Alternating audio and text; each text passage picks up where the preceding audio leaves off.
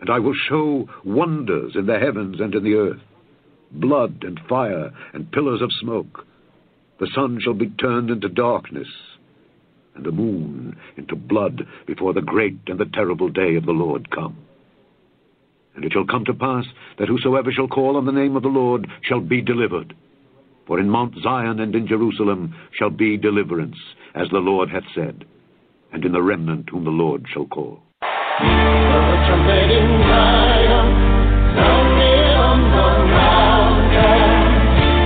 trumpet in Zion for the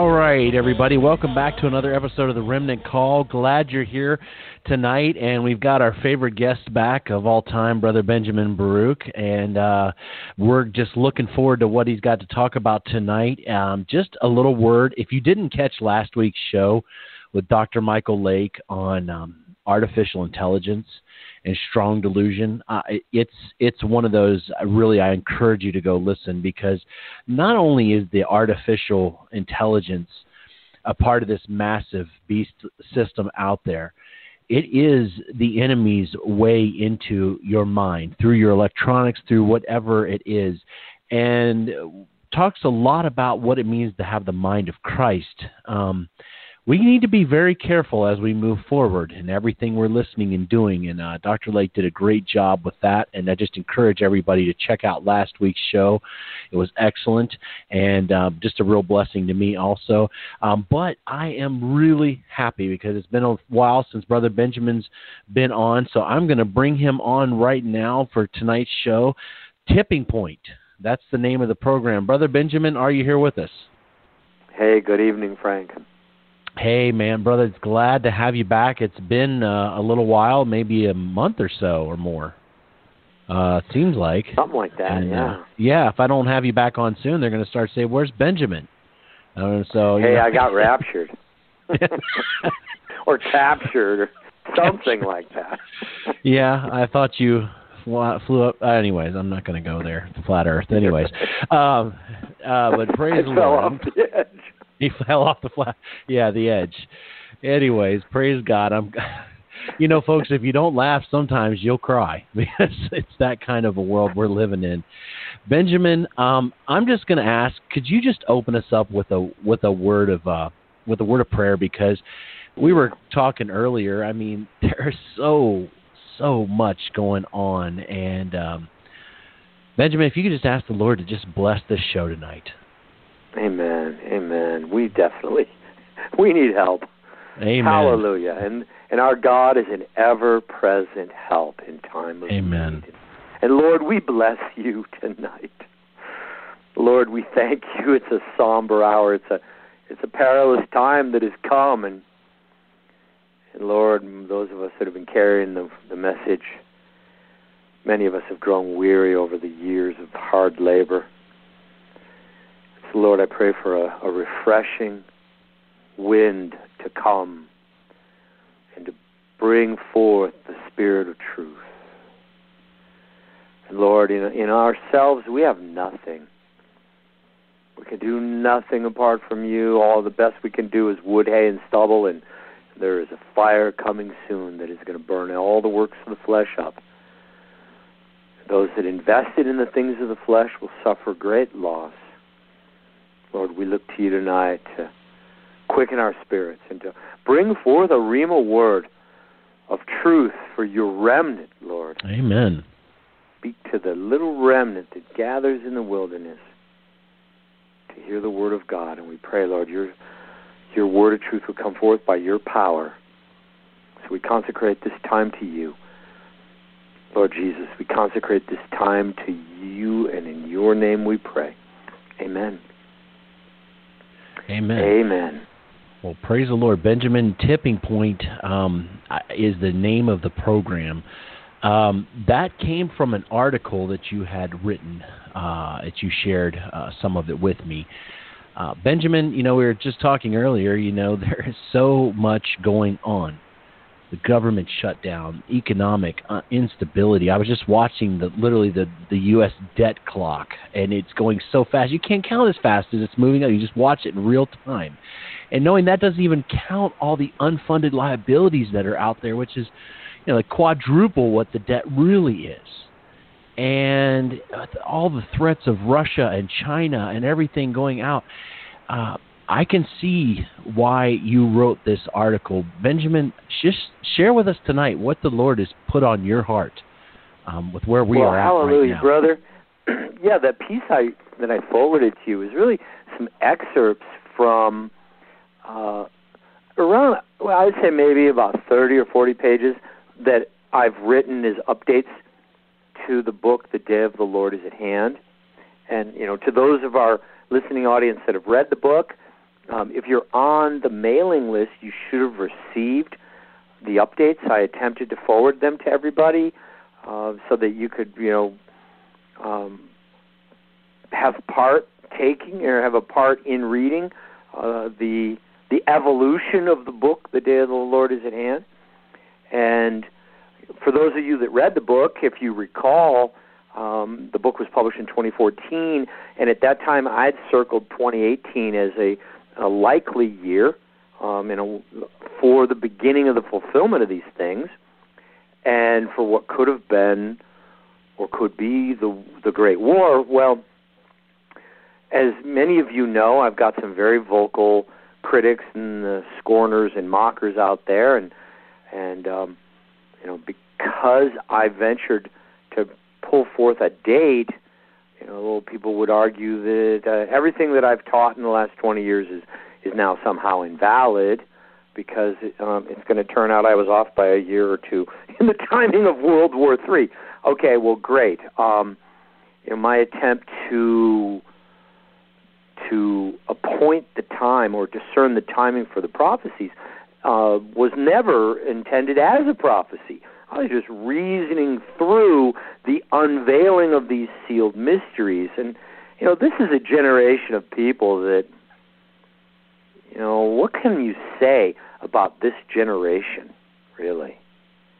And, um, you know, there's never been a generation like this generation. You know, these people take the cake. I mean, they you could take the people of Sodom and Gomorrah, you could take the generation of Noah's era, you could multiply them together, and I don't think you would reach the level of arrogant pride, audacity, and, and critical minded thinking of this last and final generation. You know, these are a simple minded yet arrogant people. You know, these are people that don't listen carefully, they don't think critically, and yet they're convinced they know everything because they can regurgitate the propaganda out of Babylon you know, and you choose the flavor of your poison, do you like the blue Kool Aid or the red Kool Aid? But anyway, you know, the truth is about to be revealed, and and you know, I did catch a lot of flack for the fact that over the years I have attempted to circle, if you will, the timing for the beginning of the day of the Lord, the timing for the judgment of America Babylon, and and my early attempts going all the way back 20 years ago to 1998, uh, were were off. And you know, the Scripture presents the challenge as a prophetic riddle that's hidden within the prophecies of the book of Jeremiah. In chapter 50, verse 44, you know, the Lord speaks of the coming of the Antichrist.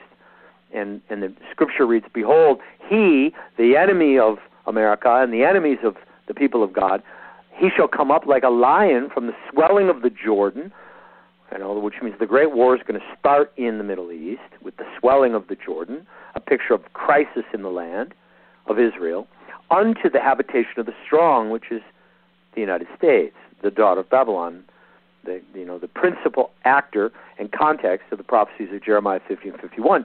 And then the Lord reveals to us He is going to intervene at some point in the great war that's coming. In in verse 44, he says, "But I, the Lord, will make them, the enemies of America and Israel, suddenly run away from her, from America." And who is a chosen man? Who is a chosen one? That I may appoint over her, over America. So, you know, following the Great War, we will have a dramatic loss in population. You know, and um, you know, any estimate of that would be a guess, but I would venture to guess that the, you know, the population loss will be approximately, uh, just to use round numbers, let's say 300 million. So, you know, maybe it's wrong. Maybe it's 250 million, but there's going to be a lot of people leaving. A lot of mockers and a lot of scoffers and a lot of liars and a lot of the wicked among us are going to be removed. And at the same time, the Lord said, I will protect that which is mine. You know, the, the afflicted and humble little remnant is going to be saved. And the people whose hearts had the love of the truth in them, but who had been deceived by the propaganda, they too will be protected by the Lord. And, and a great revival, a time of a great harvest will come. And the Lord mentions, you know, there's a chosen one that He's going to appoint. There's a new government coming. You know, the official government today, which is literally going insane right before our eyes, you know, to segue for a moment on the insanity of our times, I heard a news report, Frank, you probably heard this as well. The Democrat controlled Congress, the House of Representatives, has um, re- withdrawn the invitation to the president to deliver the State of the Union address to Congress, telling President Trump he's not welcome in the House of Representatives, and he can deliver the State of the Union address from the Oval Office if he would like. I mean, unprecedented for one branch of our government to insult the other branch.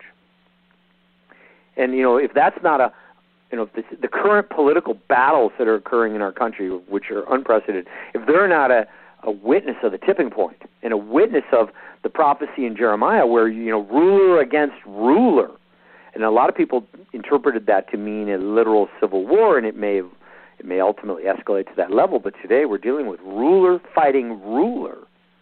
Well, all of these knuckleheads apparently are going to be removed because the Lord is going to appoint a governor. A new governor's coming, and it's going to be a democratic election, and it will be a unanimous landslide victory um, because the person elected as governor is going to get one vote.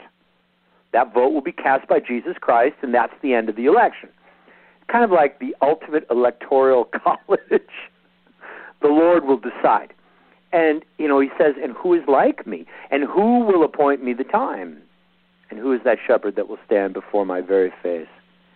And so, you know, within this prophecy, there is the prophetic riddle. A question has been thrown, or, you know, has been written into the text who will appoint the time? for the Great War, for the fall of America Babylon. And as we know from the prophetic writings, it's the the plucking of the eagle's wings in Daniel chapter 7 that begins the events of the Great Tribulation. It's the releasing of the red horse of war, the second of the seals breaking, and the black horse follows immediately. This war is going to go down, well, in one hour, really. The finality of the war will be fought in an hour and immediately thereafter, world famine, world economic collapse, and the black horse will follow. And then the fourth horse, death and hell and Hades following with him. And so this thing's going to be a tipping point in which the world suddenly changes forever. And we live in the days of ease, and they're going to be over. There'll be nothing easy about the post war era, but the Lord had asked the prophetic riddle, or appointed a prophetic riddle within this text of Scripture who will appoint me the time? And that word is ya'ad in Hebrew, and it literally means to set an appointment or to summon to a trial or to appoint or discern a timing. And, you know, it's not a question of who will receive this prophetic revelation.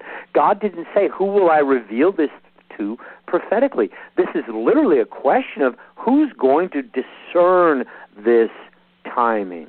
And of course, the timing of the beginning of the judgment of God is the subject matter of the parable of the fig tree, where Jesus told us, and he actually commanded us when he said, Go and learn or study the parable of the fig tree. And Jesus taught many parables, 40 of which are recorded in Scripture. This is the only parable that we were assigned as homework. And I checked uh, from time to time as I toured around the nation speaking in various locations, and I would ask, you know, different groups of people over a period of several years, how many people did the homework and diligently studied this parable? Frank, I have yet to see one person raise their hand. You know, we really ought to like look in the mirror and, you know, and ask ourselves some serious questions. Why do we as a generation of people simply disregard the word of the Lord? What are we thinking? That we could disregard the commandments from heaven. I don't know what we're thinking, but whatever we're thinking, it's stinking. Because if we're not obeying diligently the commandments of God, we are on the wrong page. And yet, this is a generation that is doing what is right in their own eyes and completely disregarding the Word of God at the same time and oblivious to the incredible contradiction that that represents, and at the same time, convinced that everything is right and, everything's okay.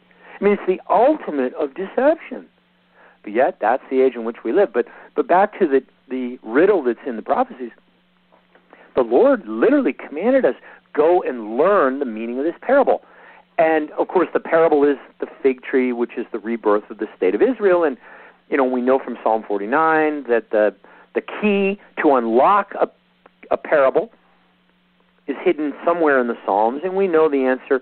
The, the key to interpreting the parable of the fig tree is in Psalm 90, which deals with the return of the Lord. It was written by Moses, the only psalm Moses wrote, and in it Moses asked the question, Return, O Lord, how long?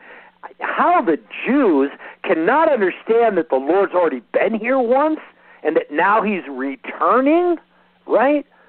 I don't know, but they they miss that detail for the most part. Now there are certain Israelis who who actually know the Lord. Okay, there's a true remnant, for the most part, the fact that Moses is asking the question, "When are you going to return, Lord?"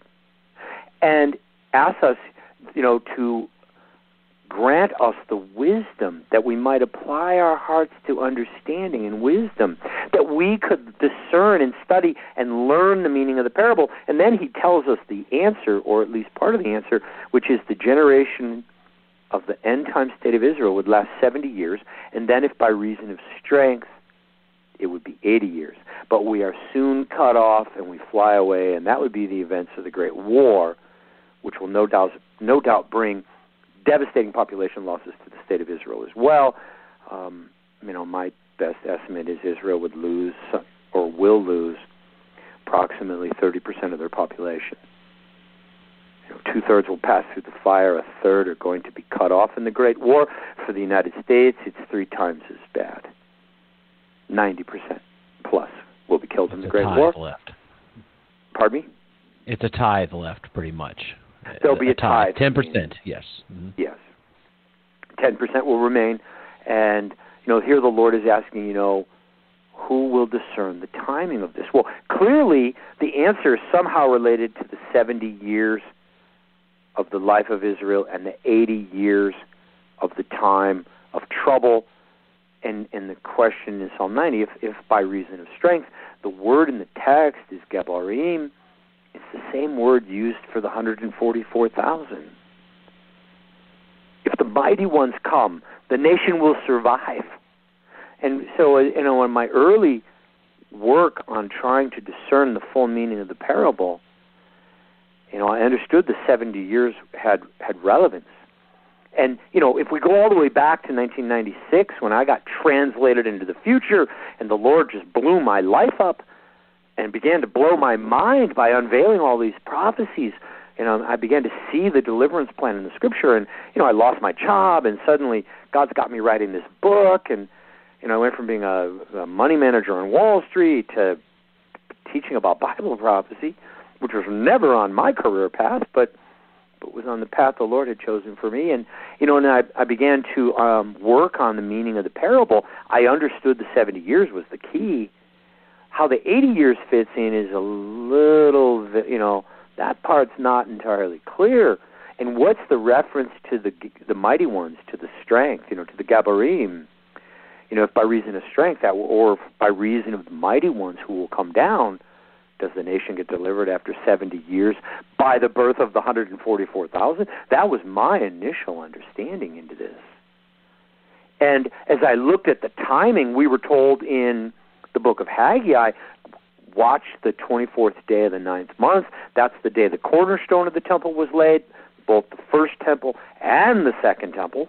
And we were told, watch that date. That's the date the Lord's going to begin to rebuild the nation. And sure enough, General Allenby, in December of 1917, conquered Jerusalem, and the British Empire took control of the Holy Land for, away from the Ottoman Empire.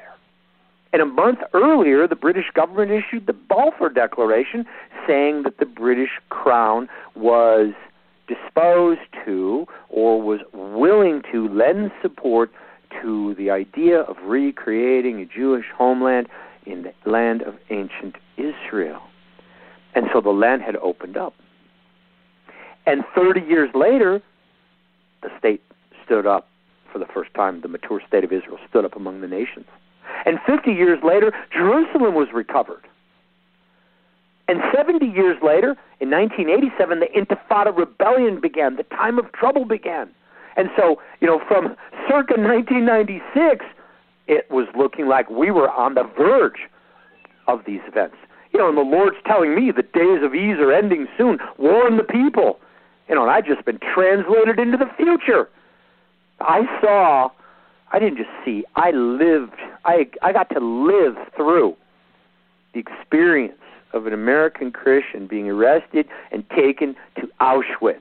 Okay? It's a big, upsetting situation. Trust me. It's a very bad day when you end up on a train to Auschwitz. And, um, you know, quite candidly, it changed my life. I had no idea we would have 23 more years.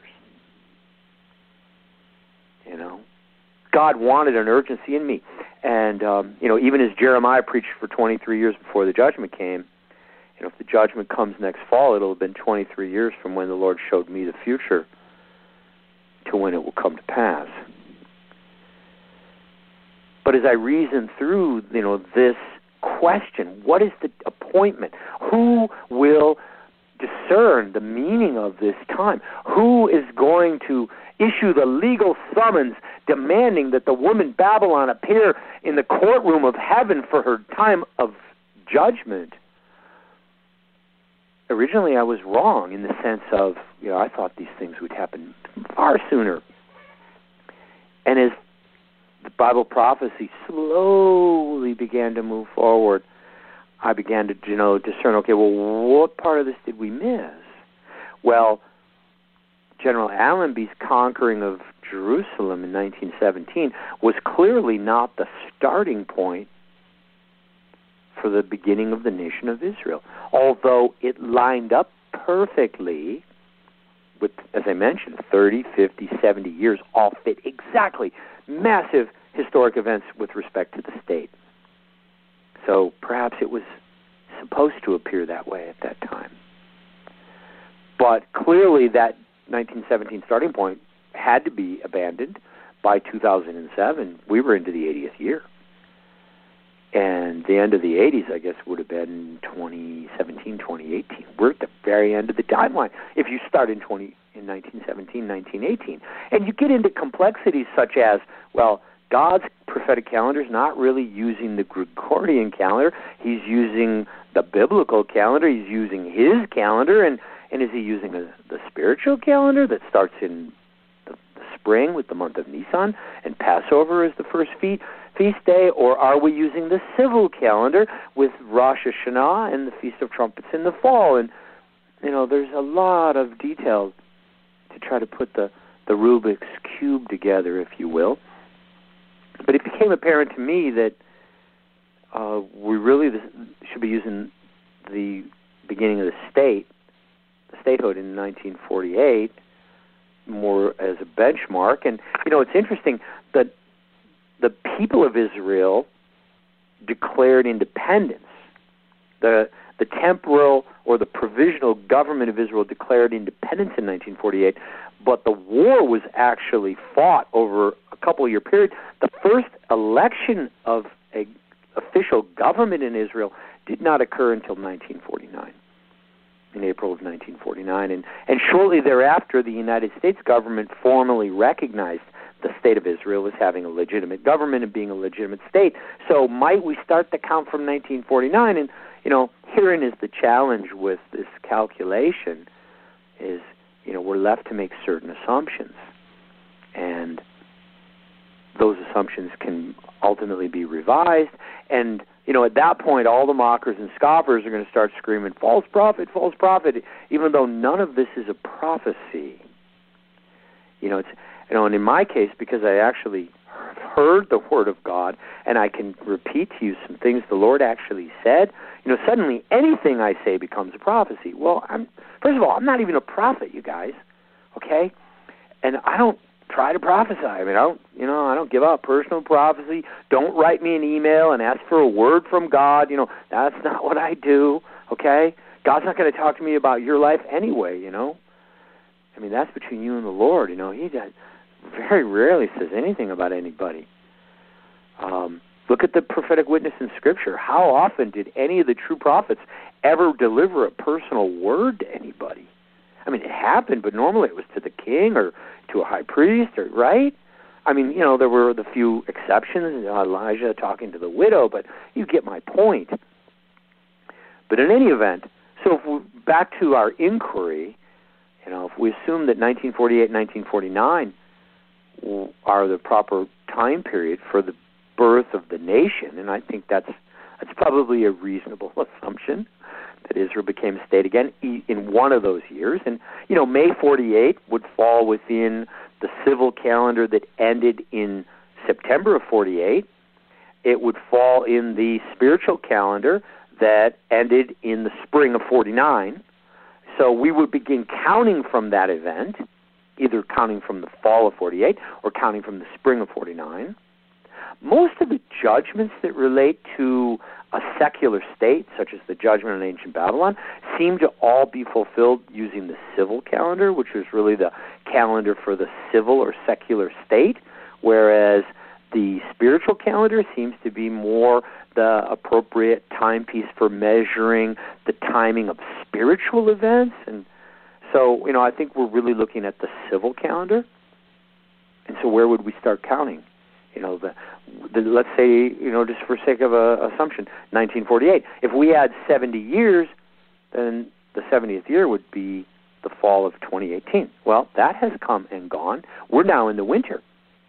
Well, the text also said if by reason of strength the state would last 80 years, that would take us to 2028.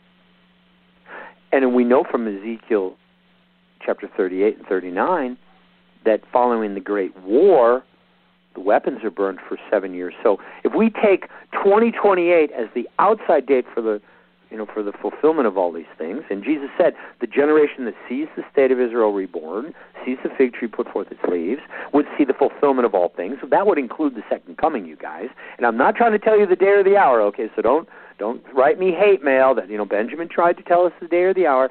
I will literally never do that, okay? Even at the end of the Great Tribulation, when we've been counting the days since the abomination of desolation, and we're in the wilderness during the time of darkness, and we literally, the sign of the Son of Man appears in the heavens, and we're entering into the final fall feast period, I'm still not going to try to tell you the day or the hour because no one's going to know. But we'll we'll be pretty good guess that we're down to like a week or two. okay, so you know, the, the scripture means exactly what it says, you guys. It doesn't mean no one will know anything about anything, which is the way people interpret. No one knows the day or the hour, therefore no one can know anything at all. No, that's not what he said. He commanded us to study Bible prophecy because we would learn things. We were told to diligently study these things because we would gain insight and understanding and knowledge. And you know, it's kind of amazing because you know the the idea of discerning the timing of the judgment through careful study and meditation on the parable really never occurred to anybody. Of course, the people never did the homework anyway. Why should they know anything about this matter? All they know how to do is scorn and mock. But you know, the truth the truth revealed is that these prophecies that were hidden within the Psalms, that were hidden within this parable, like the very words of God, would ultimately be purified over time. Just like the word of the Lord is purified. You know, Psalm 12, verse 6 the words of the Lord are pure words. Well, amen. As silver tried in a furnace of, of the earth or a furnace of fire, they are purified seven times. What? God's word gets purified? But I thought God's word was pure. Well, that's why God's word is pure, is it's been purified. Well, what was wrong with the Lord's word? Was there a problem with the word of the Lord? Well, not from God's perspective, no. But there was a problem on the receiving end. We see we tend to get our fingerprints all over it. It's kind of like, you know, when you give your little children something, it doesn't take them long, right? And it needs to be, you need to do a little cleanup. Well, apparently the same thing happened with the Word of God, and it needs to be purified. In a similar sense, the insight into this prophecy has been purified over time. I don't think the Lord wanted us to know that we had at least 20 more years back in 1998. He sure didn't want me to know. He was giving me dreams. I mean, I saw the nuclear strike on the country, you know, in the summer of 2001. I saw um, our country attacked by United and American Airlines, and and then I saw the nuclear war. I saw Southern California annihilated, covered in mushroom clouds, and and I I watched the fallout come down out of the sky, and I was catching it in my hands, and I ran around telling everybody we're about to be attacked by United and American Airlines. And six weeks later, boom, my phone began to ring off the hook on September 11th is United. You know, I remember people calling me up. There's going to be four planes, right? Yep, there sure are. And bang, one after another, they came. Two from United, two from American. You know, that was fulfilled. That, that I saw that in a dream. That was fulfilled within weeks. But the nuclear strike on Southern California, that hasn't even happened yet. What I saw was the beginning and the ending of the war. But we're back to the question of what is the timing? where are we at in the in the timing of these things? So if we assume 1948 is the beginning of the countdown, 80 years, and if we assume the 80 years represents the absolute outside benchmark, uh, one would roll. If you roll back seven years, that would put the world war at no later than 2021, and that would be roughly three years from now. The war will take place in the fall during the season of harvest. That is in the scriptures in Jeremiah 50 and 51. It's also in the scriptures in other parts of the text, in Isaiah. The war comes in the fall. All great wars begin in the fall, and there's reasons for that that have to do with the economic cycle. There's reasons that have to do with the condition of the earth and the ability to move armies efficiently. The great war will come in the fall. Benjamin, it's interesting about the uh, when you talk about Ezekiel 39 and the seven years of burning that is obviously is following some type of biological, whether it's nuclear, biological, whatever, because following that they are going to be searching through, burying the bones, and you're not even supposed to touch them. Just put a sign up beside them for the barriers to come by. It, it's it sounds like contamination. There's something. Well, you I know, mean, some of the radiation, Frank, can actually be absorbed into the bones. Mm. And the bones could be radioactive with strontium 90 Uh, emanations and other radioactive elements. But it could be bio, but yeah, absolutely. The the aftermath of the war will be a nuclear and biological hazard. Apparently, you're right, absolutely right. Yeah. I mean, and Ezekiel Israel 39 will bury the weapons for seven years. Yeah, yeah. Now, some people would argue, well, that seven years could spread over into the millennium. Okay, fine, whatever, you know. Uh, but that's not really, you know, the first three years of the millennium are not going to involve nuclear decontamination of the state of Israel. The millennium is, um, well, when the Lord comes back, He's going to have made all things new. But so if we roll back seven years, that would put the outside date of the war at 2021, and um, when you look at the condition of the world right now, and we've done prior programs on the 70 year reign of America Babylon, and you know it's fascinating how um, America came to power as the world's modern superpower in you know the post-war era 47 48 49 the signing of the NATO treaty in April of 49 was you know basically the event that crowned America. And you know if we begin counting the fulfillment of 70 years of reign from from the fall civil calendar of Israel if we roll forward 70 years we would end up in 2019 and you know if we assume that the event of the 70th year could take place anytime during the year, then you know theoretically the the Great War could occur as late as the fall of 2020. That being you know by by the anniversary of uh, the fall civil year, America would have ruled for 71 full years. But during that entire year, America is 70 years old. You know, think about you having your 70th birthday, okay? The day after your 70th birthday, if somebody asks you, How old are you? you say, I'm 70. You don't say, I'm 70 and 1 365th. Or like we all did when we were little kids. How old are you? I'm eight and a half. You know, we stopped counting halves somewhere around the teenage years, I think. But my point being that um, the rule of America and the fall of America after 70 years could occur any time during that 12 month window. And in that context, that would put the Great War actually no later than 2020. Whereas the the life of the generation of the state of Israel, according to the parable of the fig tree and according to the the length of the generation in Psalm 90, that would pretend or project the Great War no later than 2021. I'm not saying it's going to happen in 2021, just that 2021 would be the latest date wherein all events could be fulfilled within the 80th year of 2028. So the 70 year reign of Babylon would push us forward a year to 2020, and then we get the question of the birth of the man child, which is the prophecy in Daniel chapter 9 regarding the second coming of the Lord in the man child company, which will occur seven weeks, 49 years, following a second command to restore the city of Jerusalem at the end of the age. And, you know, the commandment to restore or rebuild the holy city at the end of the age was actually issued by the Knesset following the recapture of the holy city which we today call the Old City of Jerusalem, in the Six Day War in 1967. You know, prior to that time, the Holy City was actually under Jordanian rule.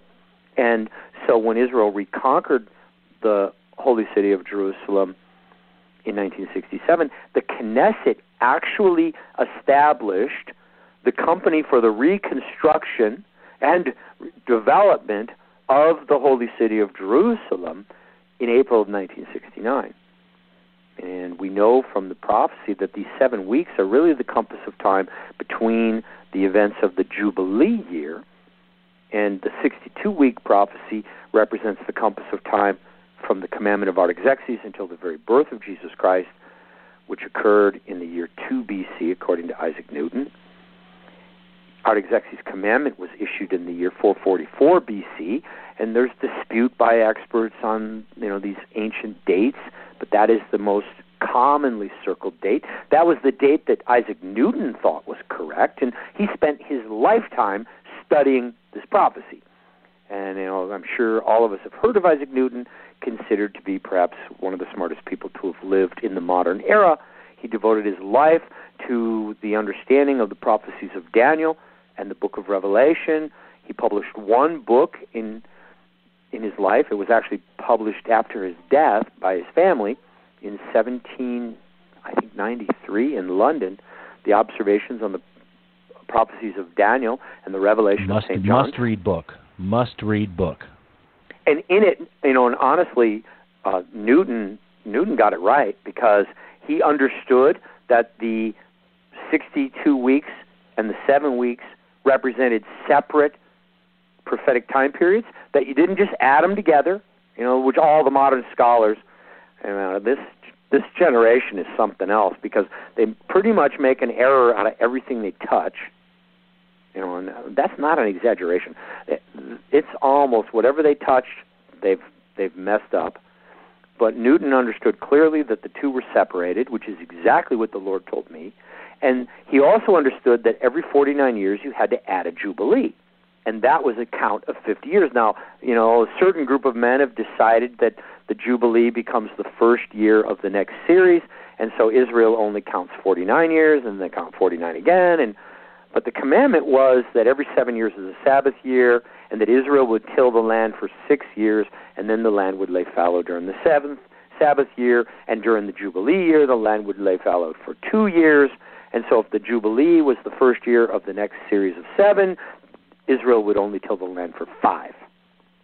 Yet the commandment was six. So the Jubilee is a, sec- a separate 50th year, even as the Feast of Weeks, which is the feast day, the, the, the Feast of the Spring that counts from the Feast of First Fruit following the Passover. We count what is known as the counting of the Omer, which is the seven weeks or the 49 days following the, the Sabbath after Passover. And then we have what we call Shavuot in Hebrew. The Gentiles call it Pentecost. The number in Greek means the 50th day. And so that was the day that the Holy Spirit came down and the apostles were anointed. It's the same day that the Lord Himself came down and visited Moses, and the mountain burned. And it's a picture of the Lord coming down after the feast, after the seven weeks prophecy in the man child, and the earth will tremble before the presence of the mighty one. But it occurs on the 50th year. So if we take 62 weeks from Artaxerxes' commandment, commissioning Nehemiah to begin the reconstruction of Jerusalem, in the time of Ezra the prophet, which is 434 years, and we add the eight jubilees that would be included within the 400 year period, we get 442. The commandment was at 444 BC. That takes you to the year 2 BC, the year in which Christ was born. Bless you, Lord. And so the seven weeks would represent a similar compass of time of 50 years when we count the missing Jubilee. And so we would go from the Knesset section in 1969. We would add 50 years. And we would find the birth of the man child to occur in 2019. Now, the birth of the man child can occur before the Great War.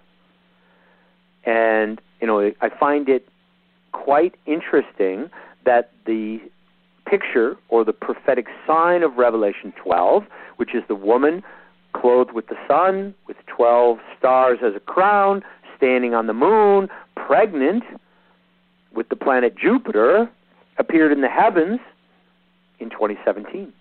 And she was literally pregnant with Jupiter in retrograde motion for nine months, and she gave birth, the planet Jupiter, which represents the king, the king planet, literally passed through her loins. She gave birth to the king on Rosh Hashanah 2017, and you know, we know from the book of Matthew, chapter 2, that the star of Bethlehem was in the heavens for two years, heralding the coming of the King of Kings in his first visitation of the earth, when he was born in the natural in the city of Bethlehem.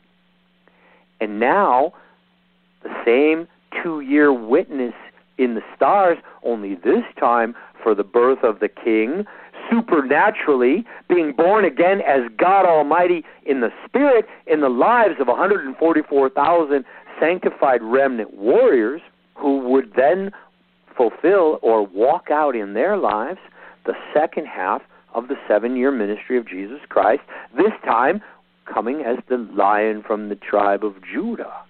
And what is really mind blowing, aside from the fact that the prophetic picture in the stars in 2017 would seem to confirm a birth of the man child within two years or in 2019, which is the very count that you would expect from the prophetic writings in Daniel.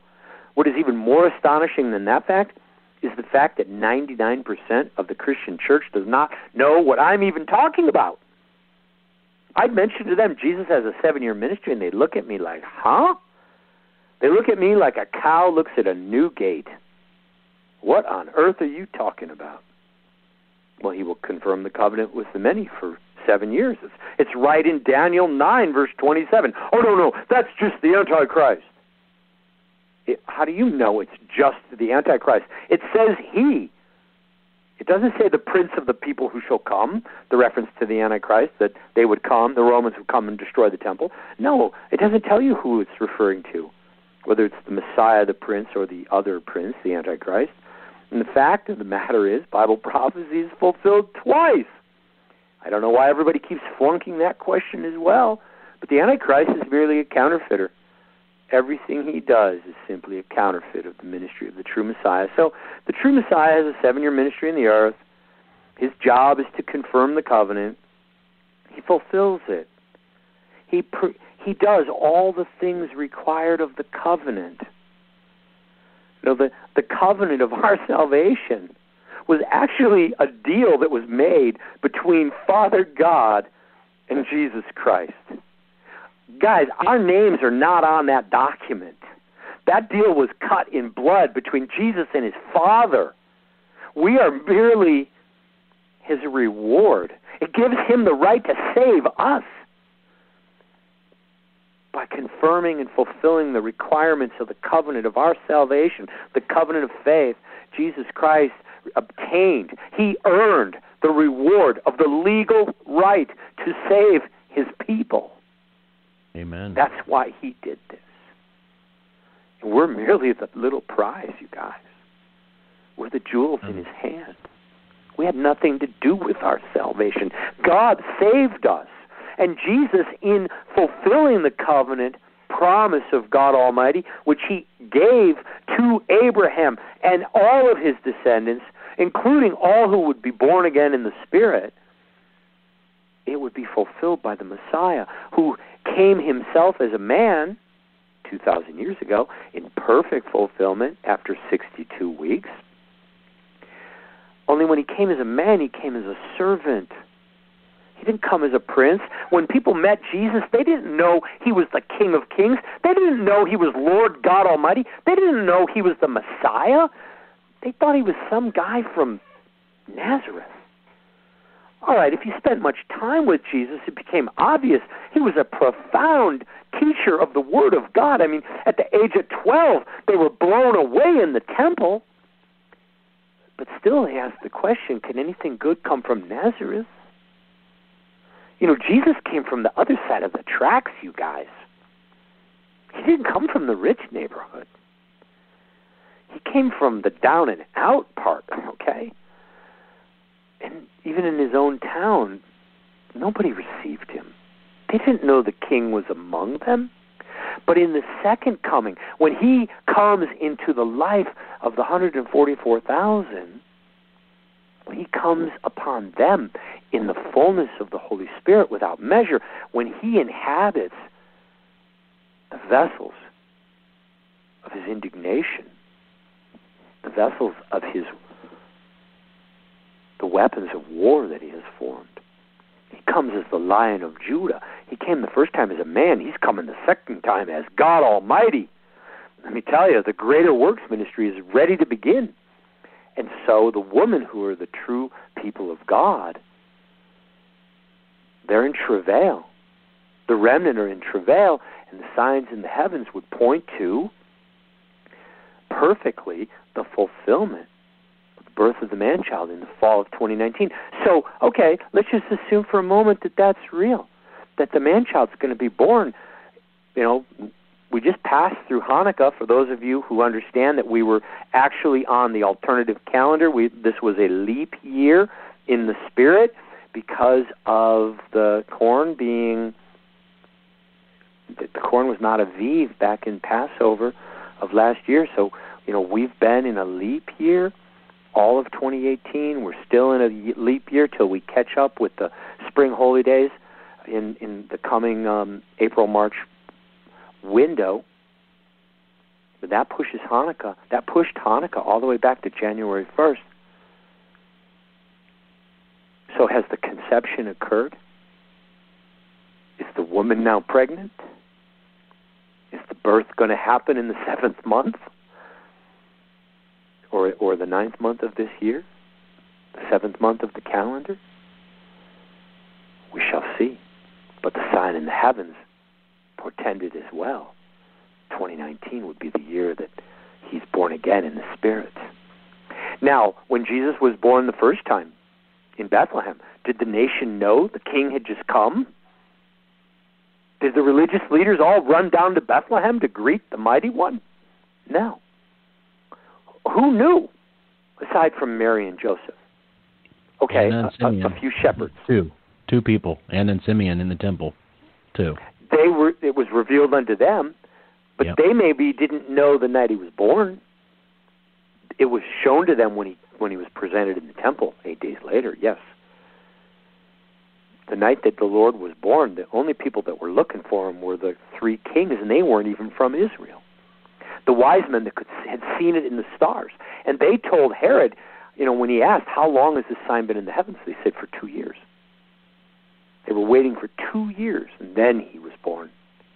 Well, the Revelation 12 sign will have been in the heavens this coming fall for two years.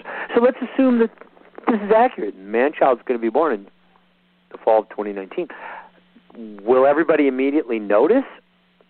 Will the man child immediately be revealed? No, not necessarily. What will happen as soon as the man child is born, the woman will have to flee. The worldwide persecution will begin. Because the man child is translated into heaven. Literally.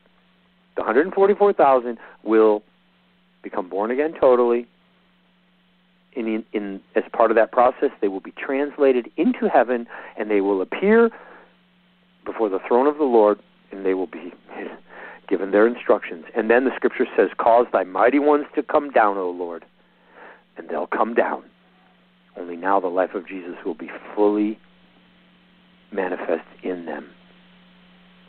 Hallelujah what happens immediately at the birth of the man child is the persecution. The woman has to flee to the wilderness, where she will be nourished for 1,260 days, for three and a half years, right?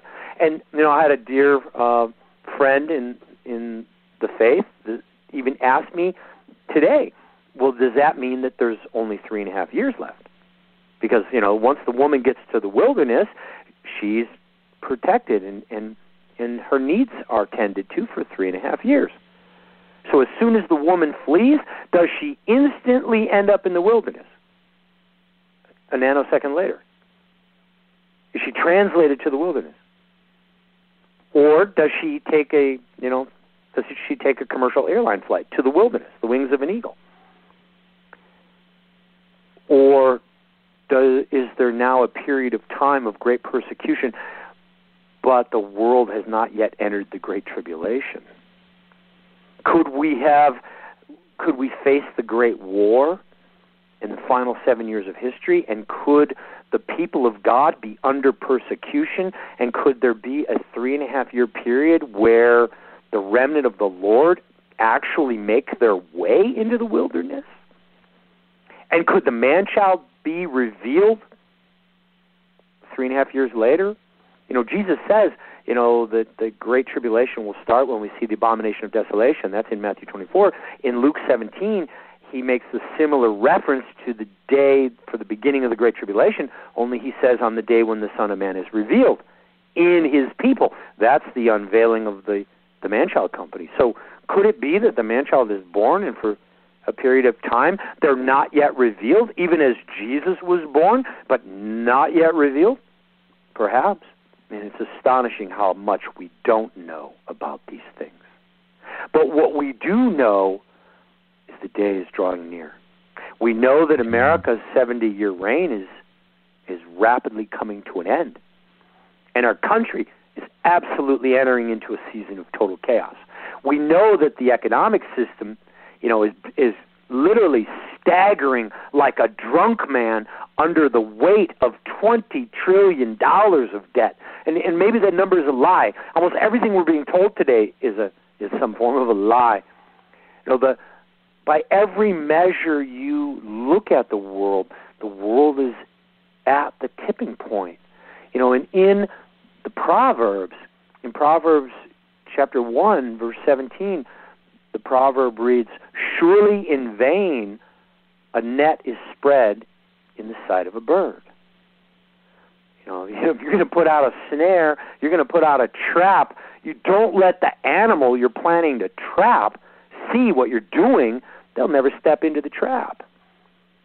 And so the trap that is being laid or being set for the people of the earth, they're not being shown the snare.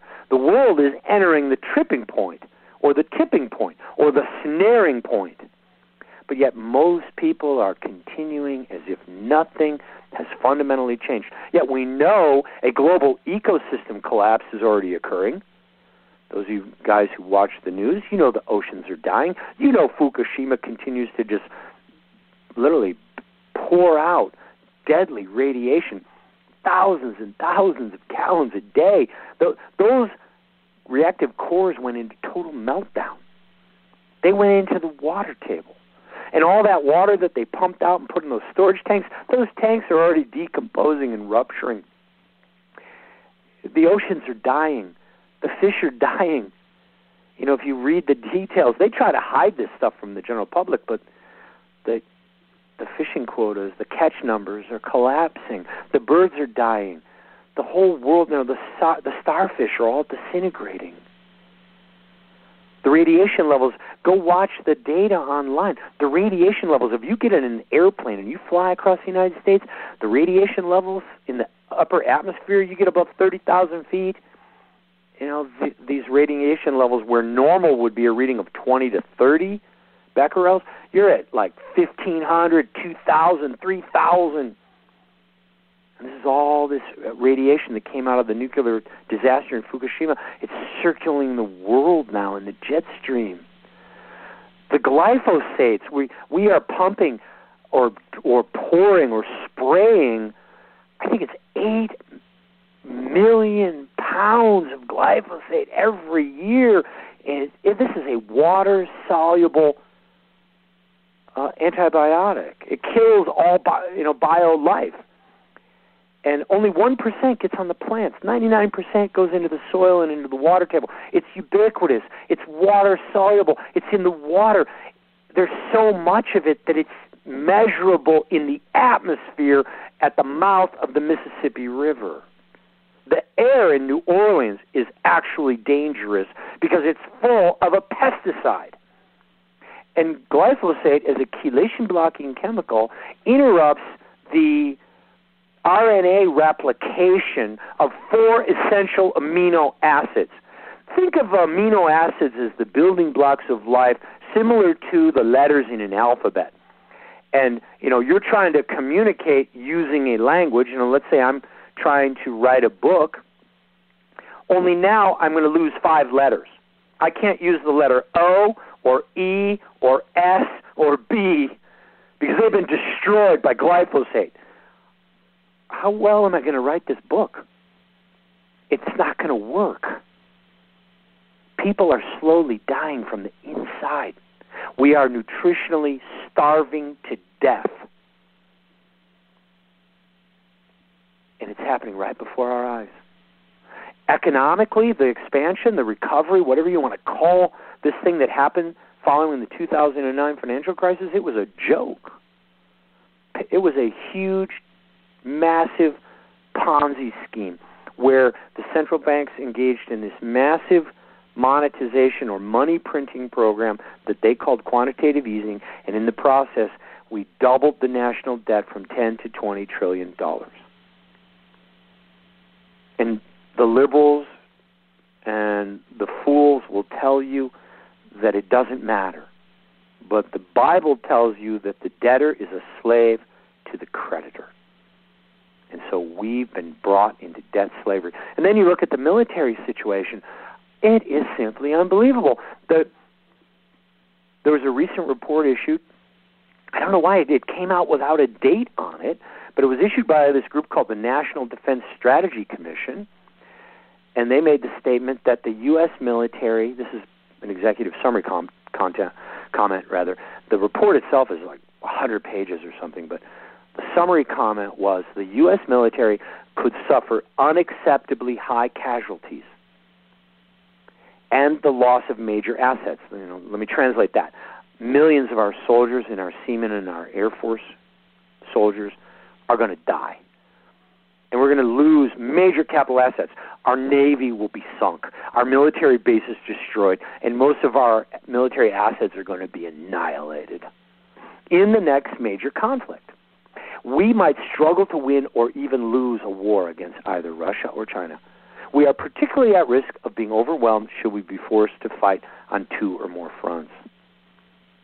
Benjamin, In did you see the report? we wish to be. Um, Pardon? Did you see the report the other day that just came out on the World News about our? It was the Green Berets were exposed for lowering their standards so that they could try to get women into special forces, and they were saying basically they're totally unprepared now, and it really frustrates me because I was in the Marines back when men were men, and Right. uh, we we fought like men and we acted like men, and uh, Yes, we actually five, the bro. Marine- yeah, and so the Mar- women didn't train with the men. We trained separately. And uh so, you know, it's and I'm not against I love women. You know, if it wasn't for a woman, I wouldn't be here today. My wife takes care of me, but the fact is they're doing it, they're ruining feminizing unfortunately to my sad heart uh our military.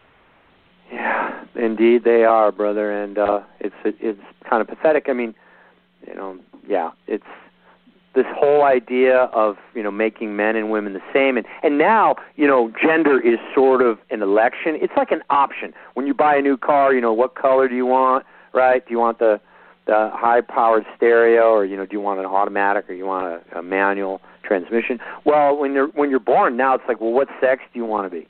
And we can change you you know and and and transgenderism is like the the new rage in college campuses the teenage girls are going off to college.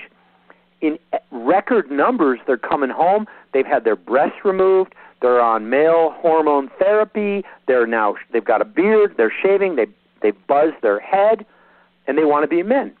They want to be a man. You know and at the same time a lot of these you know crazy feminists they really hate men and then they want to turn into one. So you know the confusion of sin you know sin brings brings confusion upon a people our country's lost its mind. And in addition to the military being effectively rendered non-functional if you will incapable of actually fighting um, we're facing an enemy that's literally got us outgunned.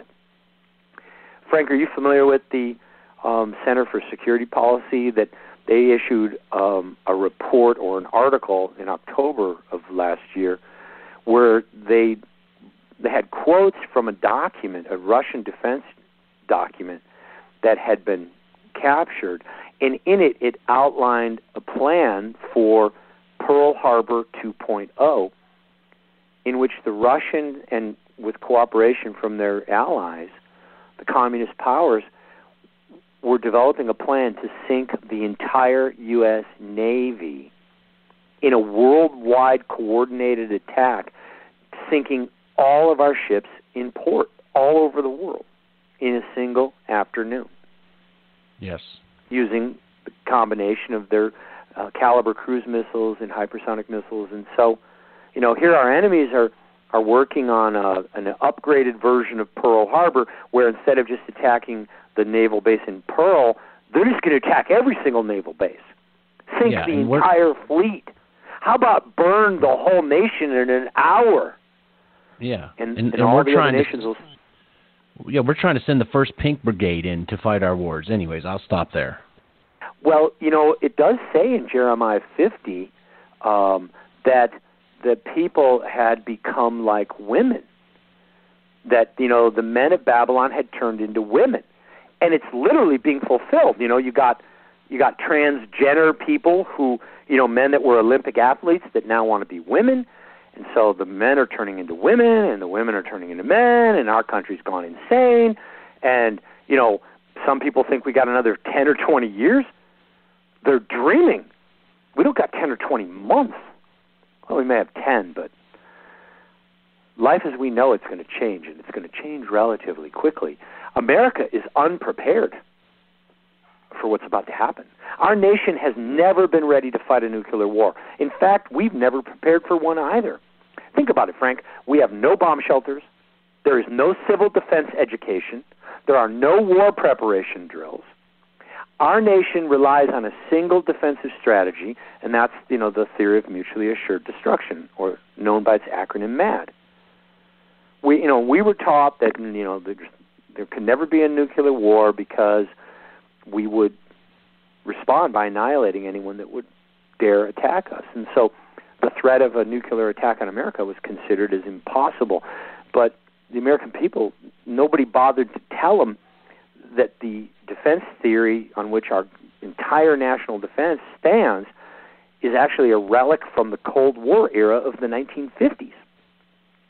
And viewed in light of today's modern military weapons and the changing balance of military power, the MAD theory should be better described as insane. And on what yeah. we don't realize is that we're we're outgunned now. It, we are not even one ten, one thousandth of the uh, percent as prepared as they were in the 50s. They actually built bomb shelters. We've got them around where I live. I do computer work all over. I know places that have them from the 50s. Today, it's like, don't worry about it.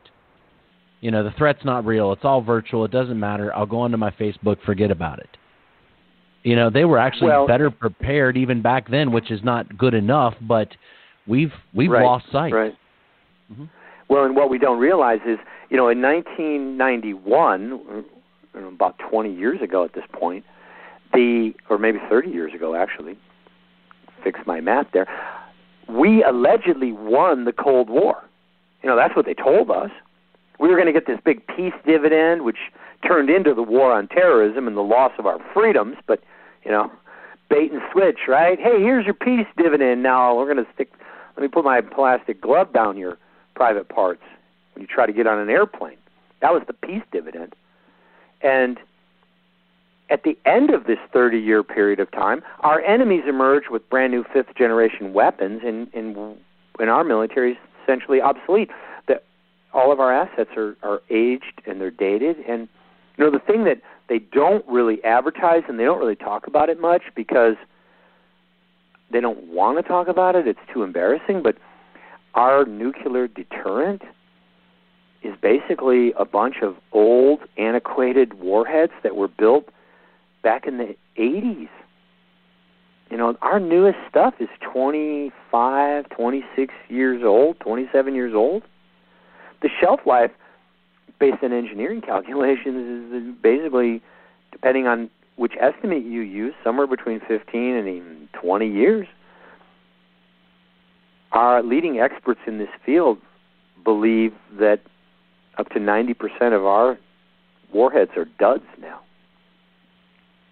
And so if you run the metrics of you, you take, you know, we've been seriously disarmed under Obama's, you know, anti-nuclear stance. I don't have the exact number of uh, launch vehicles or bombers or whatever, but if you know, if you take our current capability, let's say we've got the ability to deliver 2,000 of these uh, obsolete warheads, but if you assume a, a first strike on U.S. forces, it's not unreasonable to think only 200 of those would survive. And let's, if you assume 200 will survive, and so we get off 200, um, 200 warheads are delivered either through ICBM or um, or through um, the air wings. The Russians have 12,000 ABM missiles. They're going to knock out 90% of those. So 20 of them get through. Okay, 90% of them are duds. All right, so w- we successfully detonate two warheads over two Russian military installations. Russia has annihilated the U.S. military, has uh, probably destroyed the U.S. economy, and has destroyed a huge segment of the U.S. population, and has essentially, you know, checkmated the world militarily at the cost of two military bases being destroyed they lost more people in a single day in Stalingrad fighting Hitler than they're going to lose in World War III. And that's how bad it is. You know, the ironic thing, Frank, are you familiar with the electronic railgun? Yes, I just you know the new the new super that. weapon that we came up yes. with. Yes. Mhm.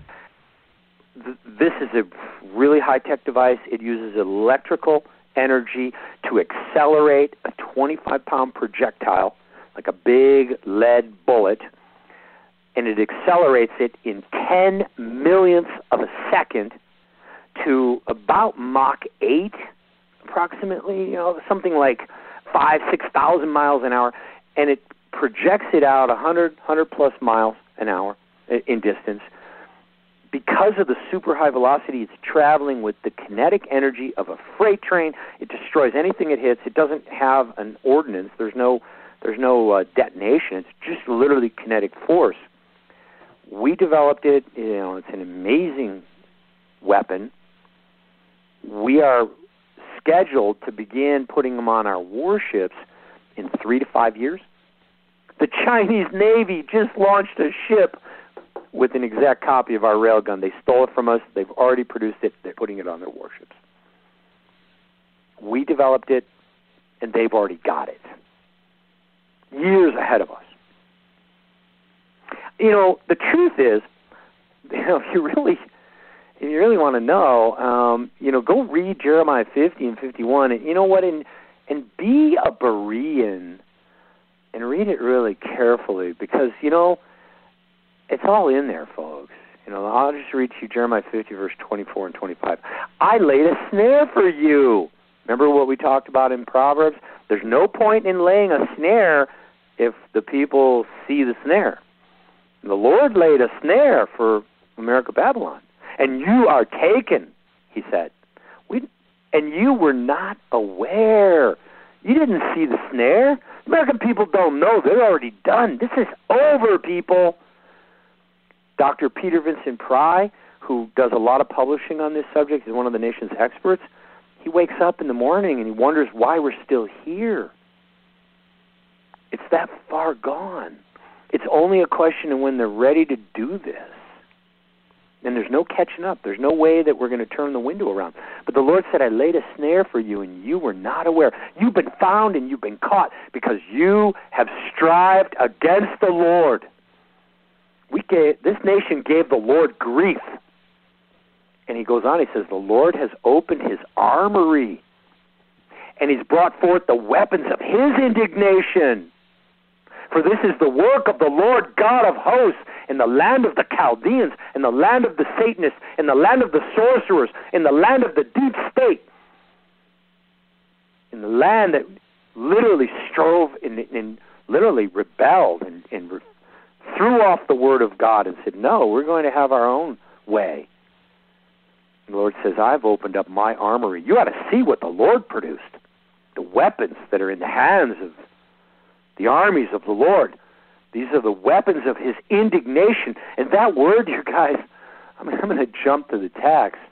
To give you the exact word. We're in Jeremiah 50:25, and I'm just going to open the word here real quick and let me grab to you. That word for indignation is za'am, and it means to froth at the mouth. It means the fury of anger and rage. Okay, this is slightly more than upset, all right? This is more than angry. This is more than furious. This is, I am boiling over mad. This is as mad as you can get, okay?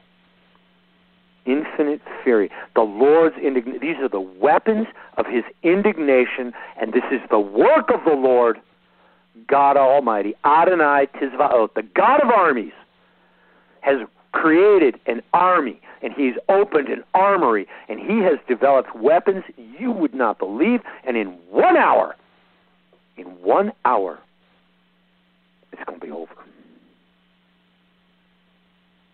And then the people will you, go you, weeping.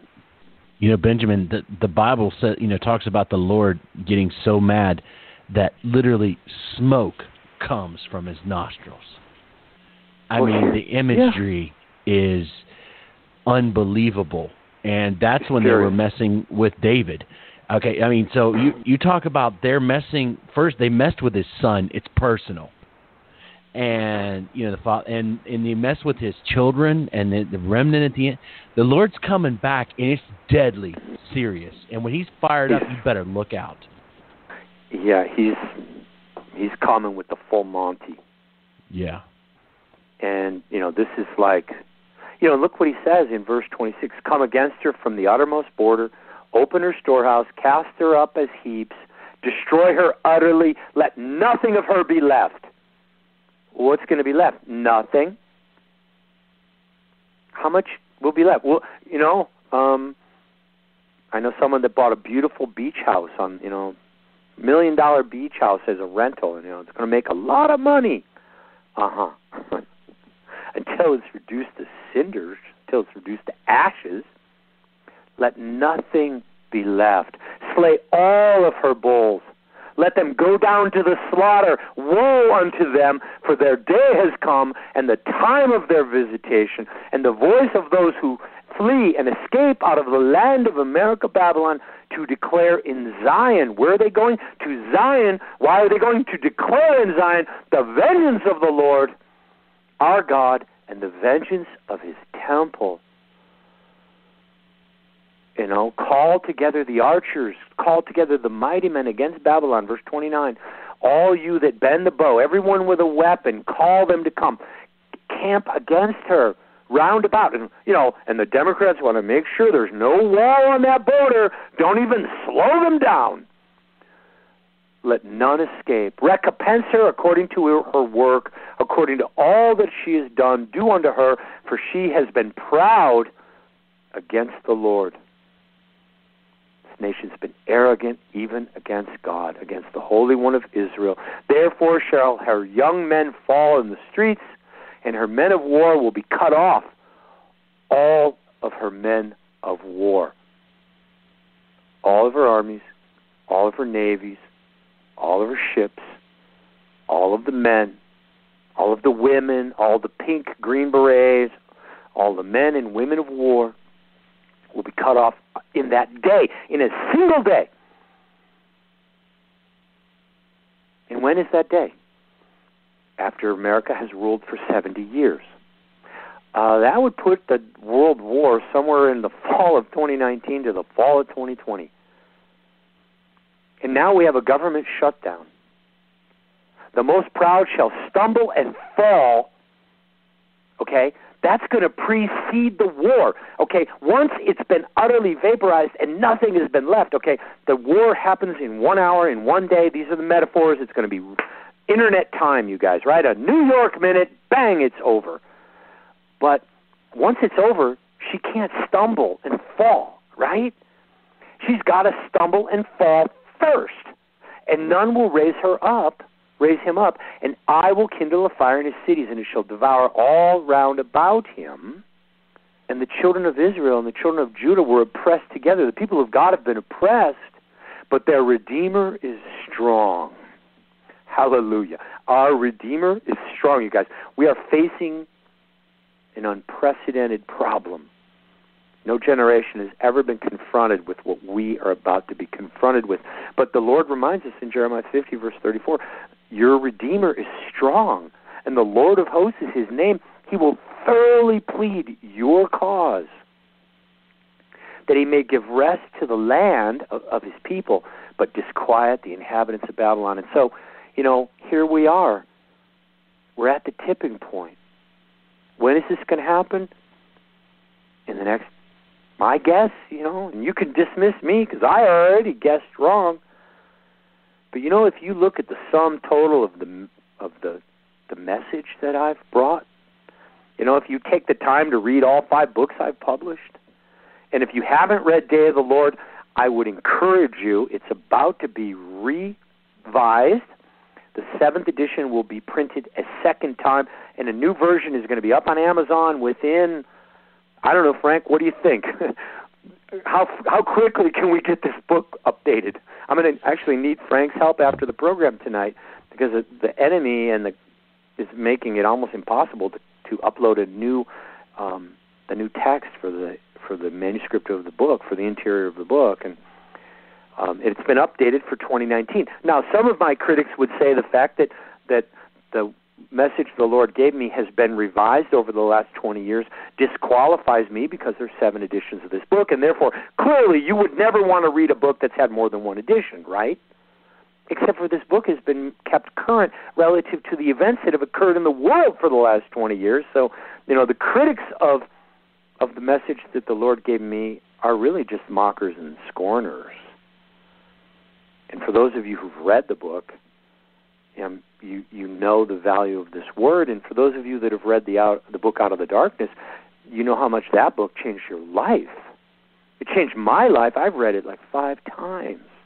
I'm still blown away by the word that the Lord brought forth. I'm just a scribe, guys. I'm not. I'm not the one doing this. Yeah, and, and folks, that's got to what's you got to be clear when you read Benjamin. There's very few times since I've ever known you that you ever say, "Thus saith the Lord," and you've been consistent ever since I've known you since 1999. That same things the Lord said, you've never deviated or changed. But folks, because the Bible said, "Who will discern?"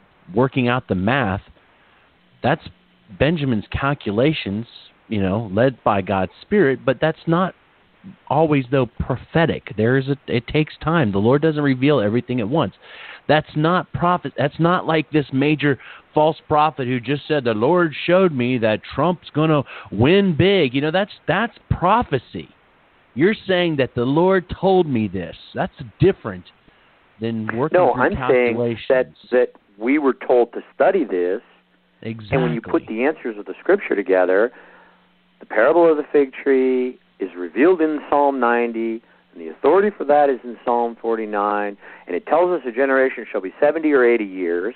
And so there's the puzzle. Now go figure it out. And, you know, as you work on the puzzle, the longer you work on it, the clearer the answer becomes.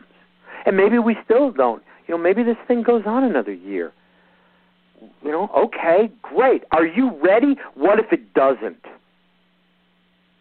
You know, I can tell you, you know, my, my little life is kind of like a barometer of the spirit, okay? And, you know, um that God did that. I had nothing to do with that. The Lord did that. You know, and he spoke audibly to me and I'm not bearing false witness. I'd be turning around as he was talking to me. There'd be nobody standing there. And you know, I I didn't come to lie to you. And I didn't come to sell you a book to try to make five dollars. Okay?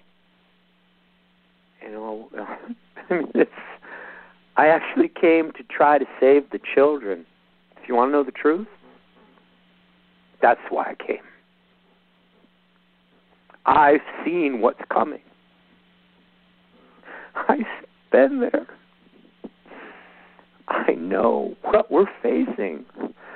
You know what? And it's maybe we, this generation, you know, the generation of his wrath, maybe we're so pig headed and so full of pride, we need to be purified in the fire.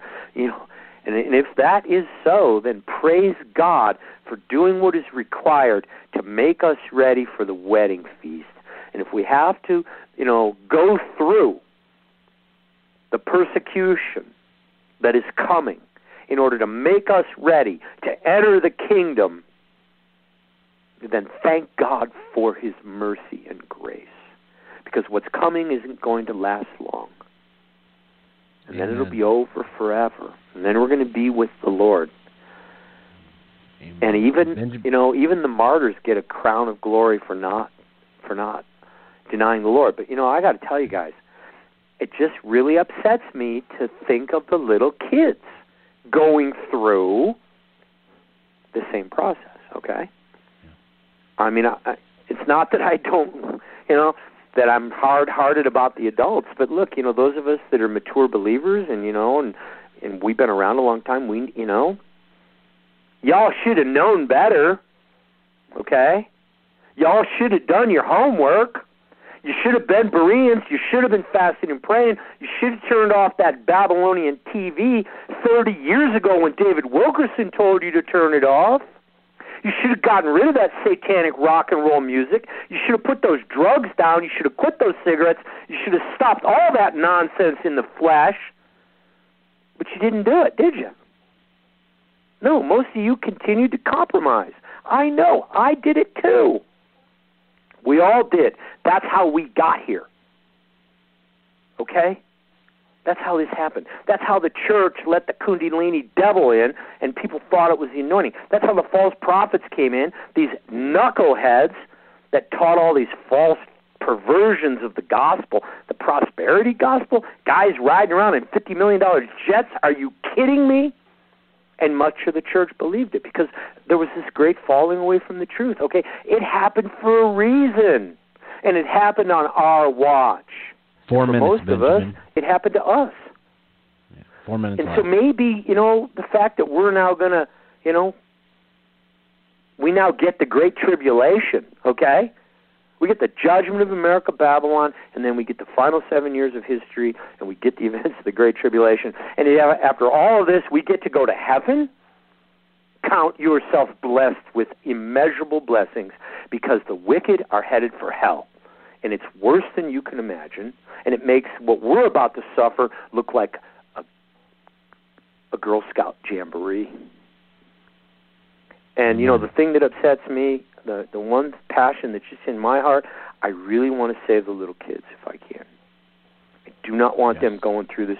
I, the little innocent children, I'm thinking they should get redeemed. I'm thinking the Lord should, you know, that we should intervene and those little kids should get protected.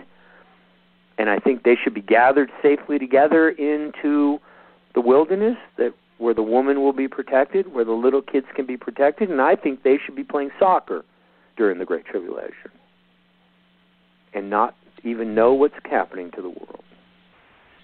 And so, Brother Benjamin, thank you so much for that. God bless you and uh, for coming on here.